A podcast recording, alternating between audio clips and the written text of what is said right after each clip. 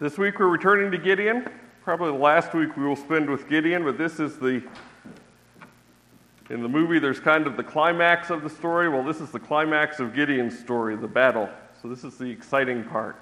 If you turn to Judges chapter 7, that's where we will spend our time today.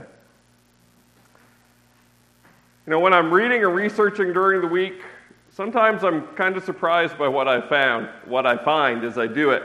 And when I was looking into Ehud and the significance of his left-handedness, I was surprised to find a website that claimed that left-handedness was evil and that everyone should be using the right hand. I don't know if we have any left-handed people.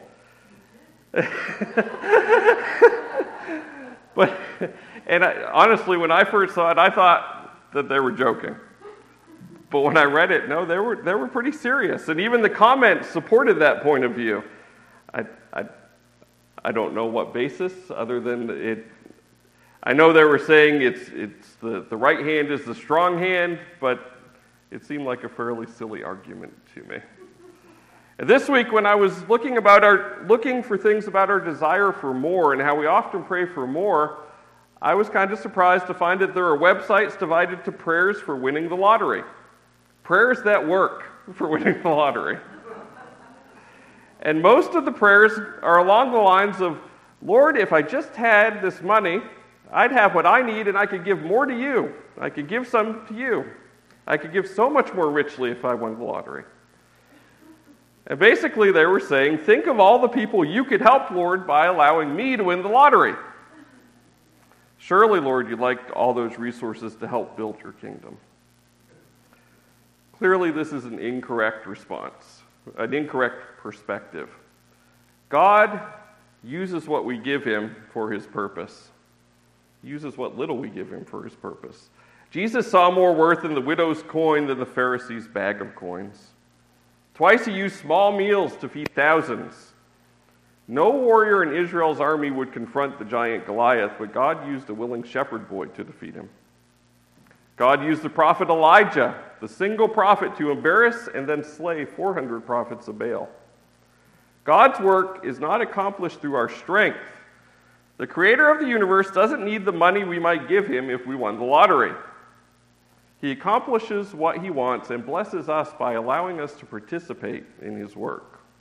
He encourages us to participate because he wants a relationship with us. When we give to God of our time and resources, we align ourselves with his purpose. And it isn't God that's blessed by this, it's us. So last week, Gideon had asked the Lord for confirmation that he was to lead the Israelite army. And God had given Gideon confirmation through two miracles. And this week we find Gideon camped, when the chapter begins, camped with 32,000 Israelites, overlooking an army of Midianites numbering 135,000, camped in the valley below him. And I don't know exactly what Gideon was thinking, but I know if I were him, looking around at my army and then turning to the massive army below, I would have been praying. And my prayers probably would have sounded much like the people asking to win the lottery. Lord, if you would just give me another 100 or 200,000 men, then I would have the overwhelming force to smash your enemy. And then I could accomplish what you've promised. And I could accomplish it with minimum loss of Israelite life. And from our perspective, more is better.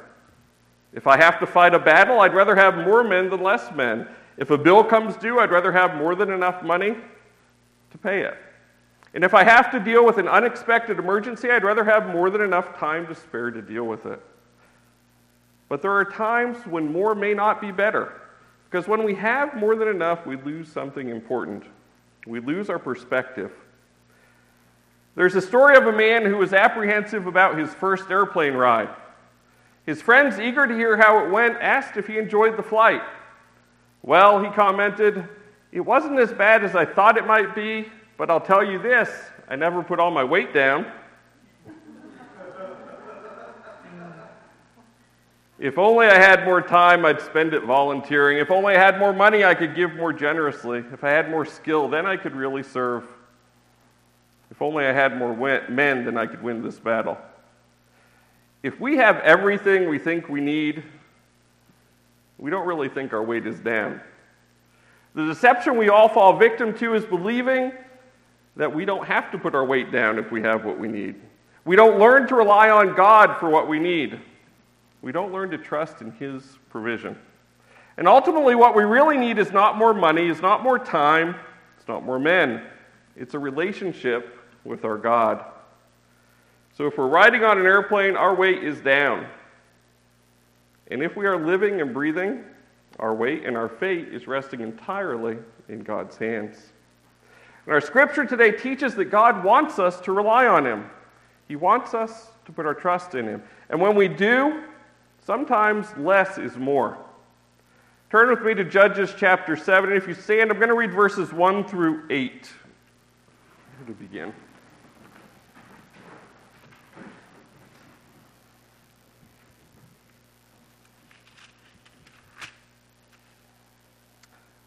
Early in the morning, Jerubbaal, that is Gideon, and all his men camped in the spring of Harod. The camp of Midian was north of them, in the valley near the hill of Mora. The Lord said to Gideon, "You have too many men for me to deliver Midian into their hands. In order that Israel may not boast against me that her own strength has saved her, announce now to the people, anyone who trembles with fear may turn back and leave Mount Gilead." So 22,000 men left, while 10,000 remained. But the Lord said to Gideon, "There are still too many men. Take them down to the water, and I will sift them for you there. If I say, 'This one shall go with you,' he shall go. But if I say, 'This one shall not go with you,' he shall not go." So Gideon took the men down to the water. There the Lord told him, "Separate those who lap the water with their tongues like a dog from those who kneel down to drink." 300 men lapped with their hands to their mouth. All the rest got down on their knees to drink. The Lord said to Gideon, "With the 300 men that lapped, I will save you and give the Midianites into your hands. Let all the other men go, each to his own place." So Gideon sent the rest of the Israelites to their tents, but kept the 300 who took over the provisions and the trumpets of the others. Now the camp of Midian lay below him in the valley. Pray with me. Father, teach us through Gideon's story. Teach us through this word. Help us to trust in you for our needs, to rely on you. Because ultimately, we have to rely on you. It is only through you that we are saved. It is only through you that we are blessed. Teach us today, Lord, and give us something that we can take home and use. I pray this in your name. Amen. Please be seated.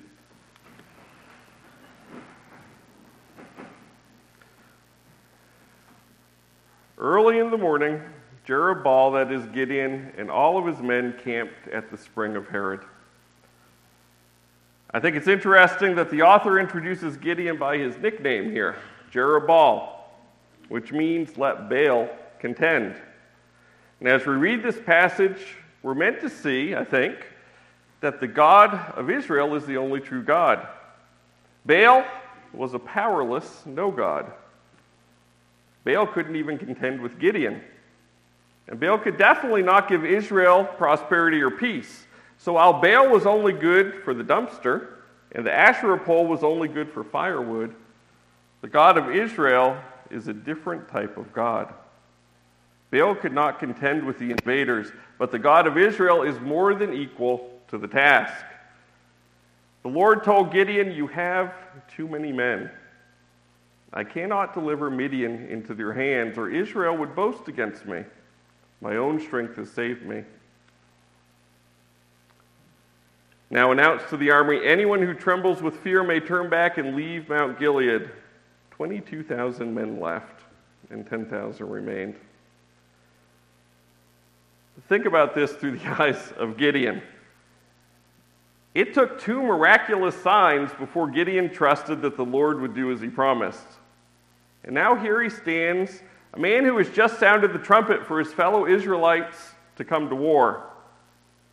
And in his eyes, only 32,000 came to face the 135,000-man army camped below.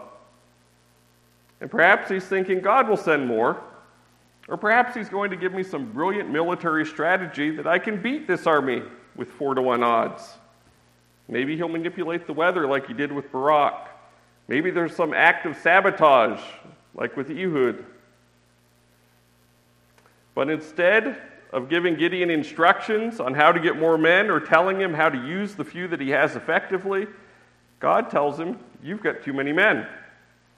I can't deliver Midian to me, or Israel would boast, my own strength has saved me."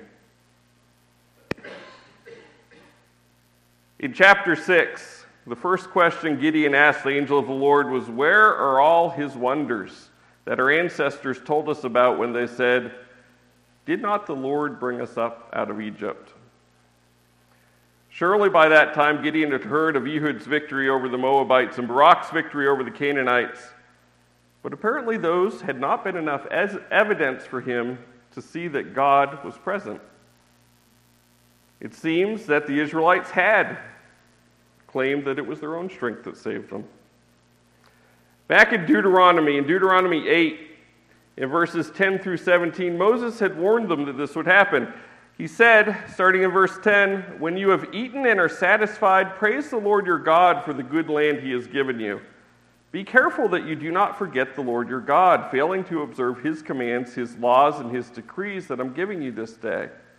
Otherwise, when you eat and are satisfied, when you build fine houses and settle down, and when your herds and flocks grow large, and your silver and gold increase, and all you have is multiplied, then your heart will become proud, and you will forget the Lord your God who brought you out of Egypt, out of the land of slavery.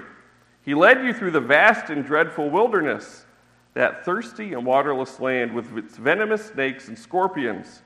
He brought you water out of the hard rock. He gave you manna to eat in the wilderness, something your ancestors had never known, to humble and to test you, so that in the end it might go well with you.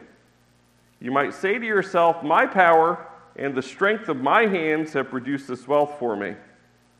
But remember the Lord your God, for it is he who gives you the ability to produce wealth, and so confirms his covenant, which he swore to your ancestors as it is today." So this time God wants to make it absolutely clear to the Israelites and to Gideon that this liberation has nothing to do with Gideon and the strength of the Israelite army. This liberation will come entirely from God's hands, the hand of the Lord who brought them up out of Egypt. So Gideon is instructed to let the men who are afraid go home.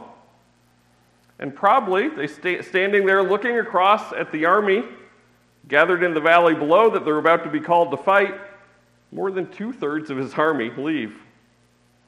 And I think of this as, if you were one of the 10,000 watching half the army leave, these were pretty brave men that stayed. I never realized this until I was researching, but this is actually a command in Deuteronomy. Moses had given instructions when he raised military force. In verse 8 in chapter 20, he says, "The officer shall say, 'Is anyone afraid or faint-hearted? Let him go home so his fellow soldiers will not become disheartened too.'" I wonder if Gideon knew that he was following Mosaic law when he made this declaration. But regardless, it has the effect here of the army of sending the faint-hearted home so that the fellow soldiers will not be disheartened. God sent home all those who had been faithful to respond to Gideon's call, but did not really think that they could win. And as they melted away, I do think it says a lot about the character of the 10,000 who stayed. They watched their 4-1 deficit suddenly change to 135-1 deficit. And they had the opportunity to get up and walk away, but they chose to stay. These 10,000 believed that God could deliver them. But God tells Gideon there are still too many men, and he separates out 300 men out of this brave 10,000-man army by how they drink from a stream.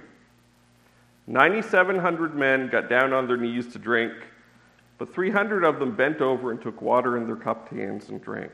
Lapped like a dog, it says. Many scholars argue whether this means the 300 men were more watchful or qualified for battle, or whether God just wanted a very small amount of men. But it does seem to me that if the first test was to keep the bravest soldiers, This test was likely to apply a higher standard of dismissing the 9,700 soldiers. So what remained of the 32,000-man army that had responded was 300 of the bravest, fittest men in Israel. This was an elite group of men. But I don't want to sing these men's praises too highly. God was satisfied to use these 300 men, but I think we have to ask, how many men did God really need to save Israel? Gideon had asked, where are all the wonders that our ancestors told us about when they said, did not the Lord bring us up out of Egypt? And when we think about it, how many men had had to fight their way up out of Egyptian slavery? God didn't use any men for that. And God didn't necessarily need these 300 men, but he used them so that they could experience his presence and his power. When Gideon asked this, the response is, Gideon, do you really wish to see God work in a miraculous way, delivering his people, as he had done when he delivered them from slavery of Israel? You know, that can be arranged. And it was arranged. God raised up Gideon, a very reluctant leader, much like Moses. He was about to orchestrate a battle that would shame the heathen gods, just like the plague shamed the Egyptian gods, and in demonstrating his sovereignty over all of creation. He would pit 300 men armed with trumpets and torches in jars of clay against one of the largest, most powerful armies of the day. And he, God, would win the victory. Gideon, are you looking for the God who brought the Israelites out of Egypt? Here he is. Here is I am. And we need to note here that Gideon does not protest this time. He doesn't ask for a sign like he had in the previous chapters. Here he is completely obedient to God's instructions. It seems that Gideon has learned to trust the Lord and his promises. However, God is very gracious to Gideon, and he knows that even though he's trusting, he's probably a little nervous about taking 300 men into battle. He knows that excluding 99% of the fighting force that Gideon had managed to summon must be a little hard for Gideon.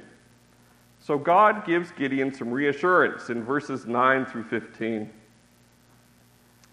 In verse 9, it says, during that night, Lord said to Gideon, get up, go down against the camp, because I am going to give it into your hands. If you are afraid to attack, go down to the camp with your servant Pura, and listen to what they are saying. Afterward, you will be encouraged to attack the camp. So he and Pura, his servant, went down to the outposts of the camp. The Midianites, the Amalekites, and all the other eastern peoples had settled in the valley thick as locusts. Their camels could no more be counted than the sand on the seashore. Gideon arrived just as a man was telling a friend his dream. I had a dream, he was saying. A round loaf of barley bread came tumbling into the Midianite camp. It struck the tent with such force that the tent overturned and collapsed. His friend responded, this could be nothing other than the sword of Gideon, son of Joash the Israelite. God has given the Midianites and the whole camp into his hands.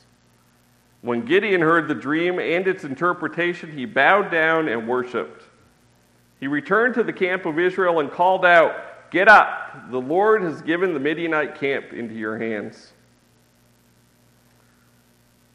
I'm not sure how long the encampment of 32,000 Israelites had been there, but after narrowing down this army, God calls them to attack immediately, that very night. And while he doesn't give Gideon any wiggle room in the command to get up and go down, he does tell him that if he's afraid, he can go down with his servant and listen to the Midianite soldiers talk, and he will be encouraged. And Gideon decides that perhaps he could use a little encouragement before attacking this force 450 times his size. So he travels across the valley. And at first there isn't a whole lot to encourage Gideon. It says the Midianites and Amalekites, they had settled in the valley thick as locusts, and their camels could no more be counted than sand on the seashore.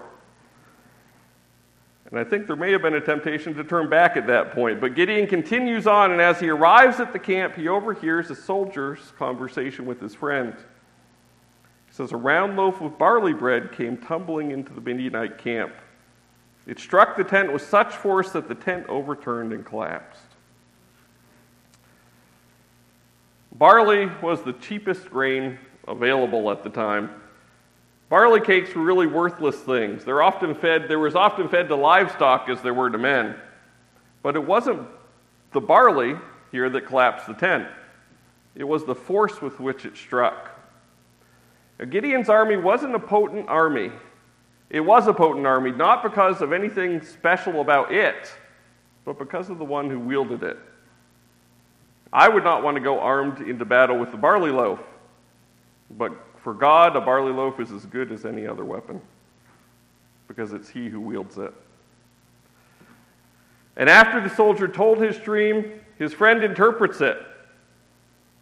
I think we can tell a lot by his interpretation. This could be nothing other than the sword of Gideon, son of Joash, the Israelite. God has given the Midianites and the whole camp into his hands. And when I read this, it reinforces why 22,000 fearful Israelites have been sent home from the army. Apparently, the Midianite army was full of fearful soldiers. And the soldiers were more afraid of Gideon than he was of them. And Gideon took great encouragement from that. And it may be a little speculative to say that this fear was widespread. It could be that God had sent Gideon to this one spot at just the right moment to encourage him. But I think this fear was traveling through the Midianite encampment. And I think that because first, the encouragement Gideon took from it. He immediately bows down and worships. And then he returns to his camp and immediately calls the 300 to battle. To me, it seems he understood that there was some doubt and fear making its way through the Midianite force. Secondly, I believe the Midianites had begun to fear because God gave this assurance to the Israelites as they were heading toward the Promised Land. In Exodus 15:14-16, he says, "The nations will hear and tremble. Anguish will grip the people of Philistia. The chiefs of Edom will be terrified. The leaders of Moab will be seized with trembling. The people of Canaan will melt away. Terror and dread will fall on them." And in Exodus 23:27, he says, "I will send my terror ahead of you and throw into confusion every nation you encounter. I will make all your enemies turn their backs and run." The last reason I believe that God had already begun to produce a panic was because of the upcoming reaction of this Midianite army. Even if this story began with one soldier that Gideon overheard, with as much time as it took Gideon to return to his camp and gather his men, there was time for this dream to make its way through the camp.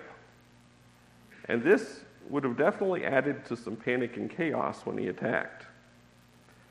Gideon, when he gets back, he immediately calls his men to battle.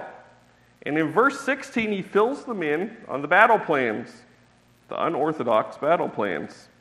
In verse 16, he says, the author says, dividing the 300 men into three companies, he placed trumpets and empty jars into the hands of all of them with torches inside.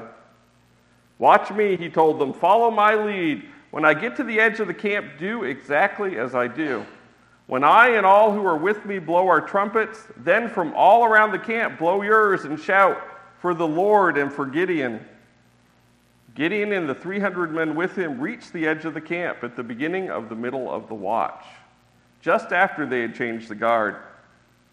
They blew their trumpets and broke the jars which were in their hands.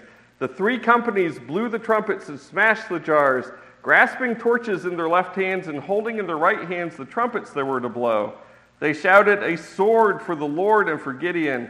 While each man held his position around the camp, all the Midianites ran, crying out as they fled. When the 300 trumpets sounded, the Lord caused the men throughout the camp to turn on each other with their swords. The army fled to Bethshitta, toward Zerara, as far as the border of Abel-Mahola near Taba. Israelites from Naphtali, Asher, and all of Manasseh were called out, and they pursued the Midianites. It's a simple, if somewhat unorthodox, plan. The 300 men were divided into three groups, 100 men each. Each man will be armed with a clay vessel, with the concealed light of a torch within, and a trumpet. Actually, the trumpet is a shofar, a ram's horn, like the priests blew at Jericho before the walls came tumbling down. And everyone is instructed to do as Gideon does. Following Gideon, they will blow their horns and shout for the Lord and for Gideon. And so the 300 men reached their positions in the middle of the night. And just at the beginning of the watch, the middle of the watch, which of course would have added to some confusion, these men half asleep, coming from their tents, walking out, trying to adjust their eyes to the night. And all of a sudden they hear a crash, and they see torches come up all around the camp. And then they hear this trumpet sound, this loud, annoying trumpet sound. Wesley. And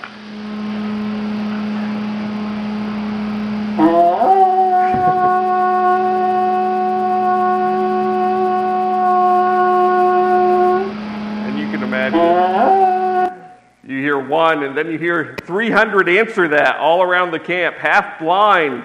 The sentries run away, and they're running through the camp, and the other men pick up swords, and in the confusion, they begin to kill one another. After all, if you're in an army, only a very small percentage of your army is going to have the horns. The rest are going to be armed with weapons. You're not going to arm all of your men with torches. They're going to be armed with weapons. So when they see these torches, they hear these horns, their natural assumption is, there's a large army behind these men. And they panic. And in the darkness and confusion, the Lord causes the Midianite army to turn on each other and begin killing one another as they try and run from what they assume is a large Israelite force about to descend upon them. But there is no large army about to sweep through the Midianites. And while the Midianite army below destroys themselves, these 300 Israelite hornblowers are standing in positions around the camp, watching them do it. They didn't advance, they didn't retreat, they just stood there and watched God decimate their enemy. And then at some point, the Midianites get their act together and flee. They leave behind their supplies, many of their weapons, and they just run away. And these 300 follow them, and they attack and start to pick off the stragglers as they flee. And eventually the Israelites from the other tribes, Naphtali, Asher, and Manasseh, join in and destroy this army. And we who are reading this account have to arrive at the conclusion that it was not Gideon who is the hero of this story. God is the hero of this story, not Gideon. God gave the Israelites victory over the Midianites. God chose a doubting Thomas as Israelites' deliverer. He chose a small fighting force, and really the most unusual weapons you could imagine to defeat this Midianite army and to deliver the Israelites. We cannot possibly come away from this story giving any credit to Gideon or his men for the victory. The victory is the Lord's and the Lord's alone. The hero is not Gideon, it is God. Isaiah 55, 8 through 9 says, "For my thoughts are not your thoughts, neither are your ways my ways, declares the Lord. As the heavens are higher than the earth, so are my ways higher than your ways, and my thoughts than your thoughts." God's thinking differed greatly from Gideon's, and often it differs greatly from ours as well. We think the more troops to fight the Midianites, the more resources we have, the better. Gideon was fearful, because he wasn't looking at the Lord, he was looking at himself and his abilities. He was looking at the barley loaf and wondering how it could be used to defeat the Midianites. God wasn't concerned about the victory. The victory was certain, because he was involved in it. God was concerned that the Israelites might miss his hand in the victory. And that's why he tells Gideon, "You have too many men. I cannot deliver Midian into your hands, or Israel would boast against me. My own strength has saved me." And so while Gideon wanted more warriors, more assurance, God wanted less. God wanted to make it absolutely clear that it was his victory. And thinking about this week, I was thinking about our congregation is few in number. But I absolutely believe that God has a purpose for us. I believe that we are seeking God's will. And I know that I feel blessed by what God is accomplishing through this congregation. And I think we'd all do well to think more like God and less like men. We'd all do well to place our trust entirely in the one who is sovereign and absolutely sufficient for any task. We do well to be more concerned with honoring God who provides for us than seeking to become self-sufficient. Because we will never be self-sufficient. We will always need our God. We do well not to dwell on our inadequacies, not to look at ourselves and think about what we can't do, but to look at God and think about what he can do. Think about his sufficiency, not our insufficiency. And as we come to know him better and think more about what he does and see his glory, we will become more and more courageous to pursue the things that bring him glory. Gideon's 300 men really weren't needed for the battle. God could have done it all on his own. They were there to witness God's glory. They were involved so that God could show them his strength. And like Gideon and his 300 men, as we share in the Lord's victories, as we look to his purpose, we will be blessed through them also. Let's pray.